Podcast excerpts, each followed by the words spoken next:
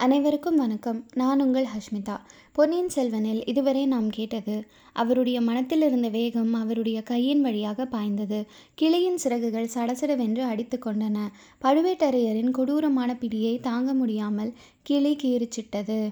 இப்பொழுது தொடர்ந்து கேட்போம். அத்தியாயம் இருபத்தி நான்கு அனலில் இட்ட மெழுகு. கிளி கீறிச்சிட்ட சத்தமும் தாதிப்பெண் பயத்துடன் கூவிய சத்தமும் கலந்து வந்து நந்தினியையும் கந்தன்மாறனையும் திடுக்கிடச் செய்தன. கந்தன்மாறன் திரும்பி பார்த்து பழுவேட்டரையர் வருகிறார் என்று அறிந்ததும் கதி கலங்கி போனான்.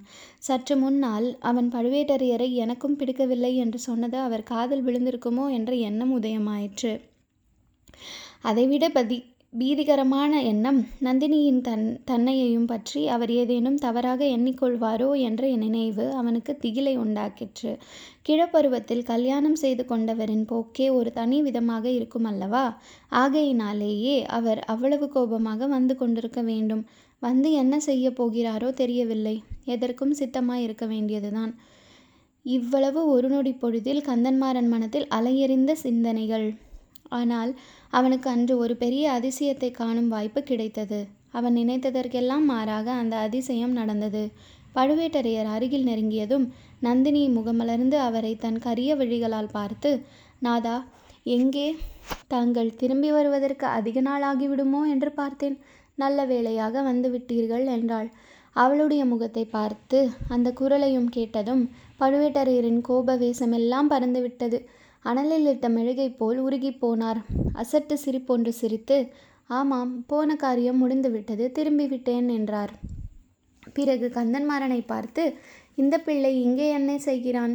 ஏதாவது காதல் கவிதை புனைந்து கொண்டு வந்து கொடுத்தானோ? என்று கேட்டுவிட்டு தம்முடைய பரிகாசத்தை குறித்து தாமே சிரித்தார். கந்தன்மாறனுடைய முகம் சிவந்தது. ஆனால் நந்தினி பழுவேட்டரையரை விட அதிகமாக சிரித்துவிட்டு இவருக்கு காதலும் தெரியாது கவிதையும் தெரியாது. சண்டை போட்டு காயமடையத்தான் தெரியும். நல்ல வேளையாக காயம் மாறிவிட்டது. ஊருக்கு போக வேண்டுமென்று சொல்லி கொண்டிருந்தார் என்றாள். இந்த காலத்து பிள்ளைகளின் வீரத்தை தான் என்னவென்று சொல்வது? இருபத்தி நாலு யுத்த களங்களில் நான் அறுபத்தி நாலு காயங்கள் அடைந்தவன். ஆனால் ஒரு தடவையாவது படுக்கையில் படுத்ததில்லை. இவனுக்கு காயம் குணமாக ஒரு பட்சத்துக்கு மேலாகி இருக்கிறது. ஆனால் என் காயங்களெல்லாம் மார்பிலும் தோளிலும் தலையிலும் முகத்திலும் ஏற்பட்டவை. இந்த பிள்ளை முதுகிலே காயம்பட்டவன் அல்லவா? அதனால் இவ்வளவு நாள் ஆகிவிட்டது நியாயம்தான் என்று கூறி பரிகாச சிரிப்பு சிரித்தார். கந்தன்மாறன் கொதித்தெழுந்து ஐயா தாங்கள் என் தந்தையின் ஸ்தானத்தில் உள்ளவர். அதனால் தங்களுடைய பரிகாசத்தை பொறுத்தேன் என்றான். இல்லாவிட்டால் என்ன செய்திருப்பாயாடா? என்று பழுவேட்டரையர் கேட்டு தம் உரையில் இருந்த கத்தியில் கையை வைத்தார். நந்தினி இச்சமயம் குறுக்கிட்டாள். நாதா இவருக்கு முதுகில் மட்டும் காயமில்லை நெஞ்சிலும் காயம் பட்டிருக்கிறது என்பது தங்களுக்கு தெரிந்தது தானே இவர் தம்முடைய சிநேகிதன் என்று நினைத்து கொண்டிருந்தவன் இம்மாதிரி முதுகில் குத்தி போட்டுவிட்டு போய்விட்டான் என்ற எண்ணம் இவர் நெஞ்சில் பெரிய புண்ணை உண்டாக்கி இருக்கிறது. முதுகில் காயம் ஆறியும் நெஞ்சில் புண் ஆறவில்லை. அந்த புண்ணில் கோலிடுவது போல் நாம் பேசக்கூடாது தானே? அன்றிரவு இவர் காயம்பட்ட அன்றிரவு நடந்தது என்ன என்று தங்களுக்கு தெரியாதா என்ன? என்று சொல்லிக்கொண்டே நந்தினி பழுவேட்டரையரை பார்த்து பார்வையில் மறைப்பொருள் ஏதோ இருந்திருக்க வேண்டும். பழுவேட்டரையரின் முகத்தோற்றம் உடனே மாறிவிட்டது. ஆமாம் நீ சொல்வது சரிதான். பாவம் இவன் அறியா பிள்ளை. இவன் தந்தையோ என் பிராண சிநேகிதர். இவன் ஏதோ தெரியாத்தனமாக கூறியதை நான் பொருட்படுத்தக்கூடாதுதான். இது கிடக்கட்டும். நந்தினி ஒரு முக்கியமான விஷயம் சொல்வதற்கு இப்போது வந்தேன். இது இவனுக்கும் தெரிந்திருக்க வேண்டியதுதான். இலங்கை மாதோட்டத்தில் ஒருவனை ஒற்றன் என்று சந்தேகித்து பிடித்திருக்கிறார்களாம். அவனிடம் இளவரசன் அருள்மொழிவர்மனுக்கு ஓலை ஒன்றிருக்கிறதாம். அங்க அடையாளங்களிலிருந்து அவன் நம் கந்தன்மாரனுடைய அழகான சிநேகிதனாய் இருக்கலாம் என்று நினைக்கிறேன். அவன் பெரிய கைக்காரனாய்தான் இருக்க வேண்டும். நம் ஆட்களிடம் அகப்படாமல் தப்பி இலங்கைக்கு சென்று விட்டான் பார் என்று பழுவேட்டரையர் சொன்னார். நந்தினியின் முகபாவத்தில் அப்போது ஏற்பட்ட ஒரு கணம நேர மாறுதலை மற்ற இருவரும் கவனிக்கவில்லை. அடே தப்பிச் சென்று விட்டானா? இலங்கைக்கா போய்விட்டான்? என்று கந்தன்மாறன் ஏமாற்றத்துடன் கூறினான். நாதா அவன் தப்பிச் சென்றது எனக்கு ஒன்றும் அதிசயமாய் தோன்றவில்லை. தங்கள் சகோதரர் இந்த கோட்டை காவலுக்கு தகுதியற்றவர் என்றுதான் எத்தனையோ தடவை சொல்லியிருக்கிறேனே. அவன் அனுப்பிய ஆட்களும் அப்படித்தானே இருப்பார்கள்? என்றாள் நந்தினி. முன்னெல்லாம் நீ அப்படி சொன்னபோது எனக்கு அது சரியாகப்படவில்லை. இப்போது எனக்கு கூட அப்படித்தான் தோன்றுகிறது. இன்னும் ஒரு விந்தையை கேள். மாதோட்டத்தில் அகப்பட்ட ஒற்றனிடம் நமது பழுவூர் லட்சினை ஒன்று இருந்ததாம். அது அவனிடம் எப்படி கிடைத்தது என்று அவன் சொல்லவில்லையாம். நந்தினி லேசாக ஒரு பெருமூச்சு விட்டுவிட்டு இது என்ன வேடிக்கை? பணலட்சினை அவனிடம் எப்படி கிடைத்ததாம்? தங்கள் சகோதரர் இதற்கு என்ன சொல்கிறார்? என்றாள். அவனா? அவன் சொல்லுவதை கேட்டால் உனக்கு சிரிப்பு வரும். அந்த பனை லட்சணம் லட்சினை உன்னிடமிருந்துதான் அவனிடம் போயிருக்க வேண்டும் என்கிறான் காலாந்தகன் என்று சொல்லிவிட்டு பழுவேட்டரையர் இடி இடி என்று சிரித்தார். அந்த சிரிப்பினால் லதா மண்டபமே குலுங்கியது போல் இருந்தது. அரண்மனை நந்தவனத்து மரங்கள் எல்லாம் சிலிர்த்து நடுநடுங்கின. நந்தினியும் அவருடன் சேர்ந்து சிரித்து கொண்டே என் மைத்துனர் இருக்கிறாரே அவருக்கு இணையான புத்தி கூர்மை படைத்தவர் இந்த ஈரேழு பதினாலு உலங்கள் உலகத்திலும் கிடையாது என்றாள். இன்னும் உன் மைத்துனன் என்ன சொல்கிறான் தெரியுமா? நல்ல வேடிக்கை. அதை நினைக்க நினைக்க எனக்கு சிரிப்பு வருகிறது. தஞ்சை கோட்டை வாசலில் நீ பல்லக்கில் வந்து கொண்டிருந்த போது உன்னை அந்த இந்திரஜித் சந்தித்து பேசினானாம். பிறகு அந்த இரண்மனைக்குள்ளும் இந்த மாயாவி வந்திருந்தானாம். ஆகையால் நீயே அவனிடம் பழுவூர் லட்சணை கொடுத்திருக்க வேணுமாம். அப்படி இல்லாவிட்டால் உன்னிடம் யாரோ ஒரு மந்திரவாதி அடிக்கடி வருகிறானே அவன் மூலமாக போயிருக்க வேண்டுமாம். தன்னுடைய முட்டாள்தனத்தை மறைப்பதற்காக அவன் இப்படியெல்லாம் கற்பனை செய்து உளறுகிறான் என்று கூறி பழுவேட்டரையர் தமது நீண்ட பற்கள் எல்லாம் தெரியும்படியாக மறுபடியும் ஹ ஹ ஹ ஹா என்று சிரித்தார். என் மைத்தனருடைய அறிவு கூர்மையை பற்றி நான் சந்தேகித்தது ரொம்ப தவறு. அவருடைய அறிவு உலக்கை கொழுந்துதான். சந்தேகமில்லை. ஆனால் இதையெல்லாம் நீங்கள் கேட்டுக்கொண்டு சும்மா இருந்ததை நினைத்தால்தான் எனக்கு வியப்பாய் இருக்கிறது என்றாள் நந்தினி. அவளுடைய முகபாவம் மறுபடியும் மாறி அதில் இப்போது எள்ளும் கொள்ளும் வெடித்தது. கண்ணில் தீப்பொறி பறந்தது. வீராதி வீரரும் போர்க்களத்தில் எத்தனையோ வேல்வீச்சுகளை இருமாந்து தாங்கியவருமான பெரிய பழுவேட்டரையர் நந்தினியின் சிறு கோபத்தை தாங்க முடியாமல் தடுமாறினார். அவருடைய தோற்றத்திலும் பேச்சிலும் திடீரென்று ஒரு தளர்ச்சி காணப்பட்டது. தேவி நான் அதையெல்லாம் சும்மா கோ கேட்டுக்கொண்டிருந்தேன் என்றா நினைக்கிறாய்? அவனுடைய கையாலாகாத்தனத்தை பற்றி மிக கடுமையாக பேசி அவனை அழ வைத்து விட்டேன். நீ பார்த்திருந்தால் அவன் பேரில் இரக்கமடைந்திருப்பாய் என்றார். இதையெல்லாம் கேட்டுக்கொண்டிருந்த கந்தன்மாறன் பாடு சங்கடமாகி விட்டது. நந்தினியிடம் அவனுக்கு சிறிது பயமும் பழுவேட்டரையரிடம் இரக்கமும் அவமதிப்பும் ஏற்பட்டன. இந்த சதிபதிகளின் தாம்பத்திய விவகாரத்தில் சிக்கிக்கொள்ளாமல் அங்கிருந்து போய்விட விரும்பினான். தொண்டையை கனைத்து கொண்டு ஐயா என்றான். நந்தினி குறுக்கிட்டு என் மைத்துன சாமர்த்தியத்தை பற்றி பேசுகையில் இவரை நாம் மறந்துவிட்டோம். இவர் ஊருக்கு போகிறேன் என்று சொல்கிறாரே போகலாம் அல்லவா? என்று கேட்டாள். நன்றாய் போகலாம். இத்தனை நாள் இங்கு இவன் தங்கியிருந்தது பற்றியே இவனுடைய தந்தை கவலைப்பட்டு கொண்டிருப்பார். இவரிடம் ஓலை ஒன்று கொடுத்தனுப்ப விரும்புகிறேன். கொடுக்கலாம் அல்லவா? ஓலையா? யாருக்கு? காஞ்சியில் உள்ள இளவரசருக்கு. பழுவேட்டரையர் நந்தினியையும் கந்தன்மாறனையும் சந்தேக கண்ணால் பார்த்து இளவரசருக்கு ஓலையா? நீயா எழுதுகிறாய்? எதற்கு? என்று கேட்டார்.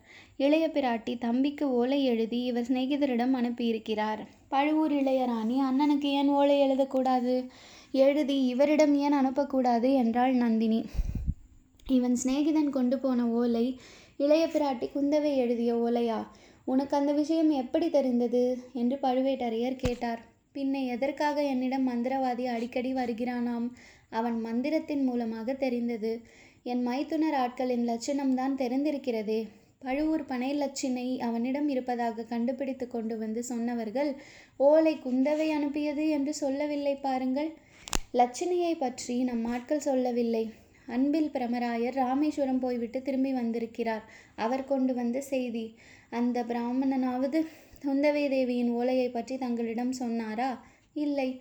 நாதா நான் தங்களுக்கு எச்சரித்ததை வெண்ணி பாருங்கள். இந்த ராஜ்யத்தில் உள்ள அவ்வளவு பேரும் சேர்ந்து தங்களை வஞ்சிக்க பார்க்கிறார்கள் என்று நான் சொல்லவில்லையா? இது உண்மை என்பது எப்போதாவது தங்களுக்கு தெரிகிறதா? மந்திரவாதி சொன்னதை மட்டும் நான் நம்பிவிடவில்லை. கோடிக்கரையிலிருந்து சிறைப்படுத்தி கொண்டு வந்த வைத்தியர் மகனையும் அழைத்து வரச் செய்து விசாரித்தேன். அவனும் அதை உறுதிப்படுத்தினான். இளைய பிராட்டி தன் தம்பிக்கு ஓலை அனுப்பியிருப்பதாக சொன்னான் என்றாள் நந்தினி. பழுவேட்டரையருக்கு கண்ணை கட்டி காட்டிலே விட்டது போல் இருந்தது. கந்தன்மாறனை அவர் அருவருப்புடன் பார்த்தார். அந்த சிறு பிள்ளையை பக்கத்தில் வைத்துக்கொண்டு இப்படியெல்லாம் பேசுவது அவருக்கு பிடிக்கவில்லை. இதை குறிப்பினால் உணர்ந்த நந்தினி நம்முடைய கதை இருக்கவே இருக்கிறது. இவருடைய பிரயாணம் ஏன் தாமதிக்க வேண்டும்? என்று கூறிவிட்டு கந்தன்மாறனை பார்த்து ஐயா காஞ்சி இளவரசரிடம் இந்த ஓலையை நேரே கொண்டு போய் கொடுக்க வேண்டும். கொடுத்துவிட்டு அவர் மறு ஓலை கொடுத்தால் சர்வ ஜாக்கிரதையாக அனுப்பி வைக்க வேண்டும். தங்களுடைய கடம்பூர் மாளிகைக்கு இளவரசரை அழைப்பதற்கு மறந்துவிட வேண்டாம் என்றாள். என் தந்தையிடம் என்ன சொல்ல? அது பழுவூர் மன்னரின் விருப்பம் என்று சொல்லலாம் அல்லவா? கந்தன்மாறன் சற்று தயக்கத்துடன் கேட்டான். தாராளமாக சொல்லலாம். என்னுடைய விருப்பம்தான் பழுவூர் மன்னரின் விருப்பமும். நாதா நான் சொல்வது சரிதானே? என்றாள் நந்தினி. ஆமாம் ஆமாம் என்று பழுவேட்டரையர் தலையை அசைத்தார். அவருக்கு ஒன்றும் புரியவில்லை. தலை கிறுகிறுத்தது நந்தினியை எதிர்த்து பேசவும் அவரால் இயலவில்லை. கந்தன்மாறன் சென்ற பிறகு நந்தினி பழுவேட்டரையர் மீது தன் காந்த கண்களை செலுத்தி கொஞ்சம் கிளியின் குரலில் நாதா என்னிடம் தங்களுடைய நம்பிக்கை குன்றிவிட்டதாக தோன்றுகிறது. என் மைத்துனருடைய துர்போதனை ஜெயித்து விட்டது போல் காண்கிறது என்றாள். ஒரு நாளும் இல்லை நந்தினி. என் கையில் பிடித்த வேலையும் அறையில் சொருகிய வாளிலும் எனக்கு நம்பிக்கை குறைந்தாலும் உன்னிடம் நம்பிக்கை குறையாது. வீர சொர்க்கத்தில் நான் நம்பிக்கை இழந்தாலும் உன் வார்த்தையில் நான் நம்பிக்கை இழக்க மாட்டேன் என்றார். இது உண்மையானால் அந்த சிறு பிள்ளையை வைத்துக்கொண்டு என்னிடம் அவ்வளவு கேள்வி கேட்டீர்களே. ஏன்? எனக்கு அவமானமாய் இருந்தது என்று நந்தினி கூறியபோது அவள் கண்களில் கண்ணீர் பெருக தொடங்கியது. பழுவேட்டரையர் துடிதுடித்து போனார். வேண்டாம் என் கண்ணே இப்படி என்னை தண்டிக்க வேண்டாம் என்று கூறி நந்தினியின் கண்களில் பெருகிய கண்ணீரை துடைத்து சமாதானம் செய்தார். ஆயினும் உன்னுடைய காரியங்கள் சில எனக்கு அர்த்தமாகவில்லை. என்ன ஏது எதற்காக என்று கேட்க எனக்கு உரிமை இல்லையா என்றார். கேட்பதற்கு தங்களுக்கு உரிமையுண்டு. சொல்வதற்கும் எனக்கு உரிமையுண்டு. யார் இல்லை என்றார்கள். அந்நியர்கள் முன்னால் கேட்க வேண்டாம் என்று தான் சொன்னேன். என்ன வேண்டுமோ இப்போது கேளுங்கள் என்றாள். ஆதித்த கரிகாலனுக்கு நீ எதற்காக ஓலை கொடுத்து அனுப்புகிறாய்? கடம்பூர் மாளிகைக்கு எதற்காக அவனை அழைக்க சொல்கிறாய்? அவன் அல்லவா நம்முடைய யோசனை நிறைவேறுவதற்கு முதல் விரோதி? என்றார் பழுவேட்டரையர். இல்லை இல்லை. ஆதித்த கரிகாலர் நம் முதல் விரோதி அல்ல.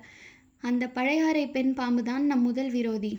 அவளை எதற்காக நம் அரண்மனைக்கு நான் அழைத்தேன்? அந்த காரணத்துக்காகவே தான் ஆதித்த கரிகாலனை கடம்பூருக்கு அழைக்க சொல்கிறேன். நாதா நான் அடிக்கடி சொல்லி வந்திருப்பதை இப்போது ஞாபகப்படுத்தி கொள்ளுங்கள். இளைய பிராட்டி குந்தவை தன் மனதிற்குள் ஏதோ ஒரு தனி யோசனை வைத்திருக்கிறாள் என்று சொல்லி வந்தேன் அல்லவா?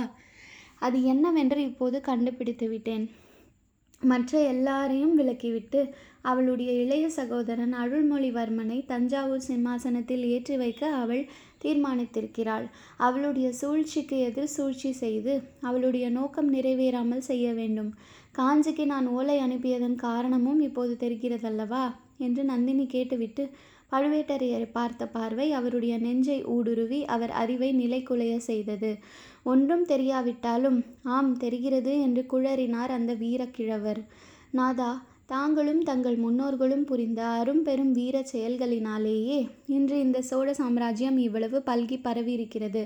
இந்த தஞ்சைபுரியின் தங்க சிம்மாசனத்தில் ஒரு நாளாவது தங்களை ஏற்றி வைத்து பார்க்கும் வரையில் இந்த பாவியின் கண்கள் இரவிலும் பகலிலும் தூங்கப் போவதில்லை.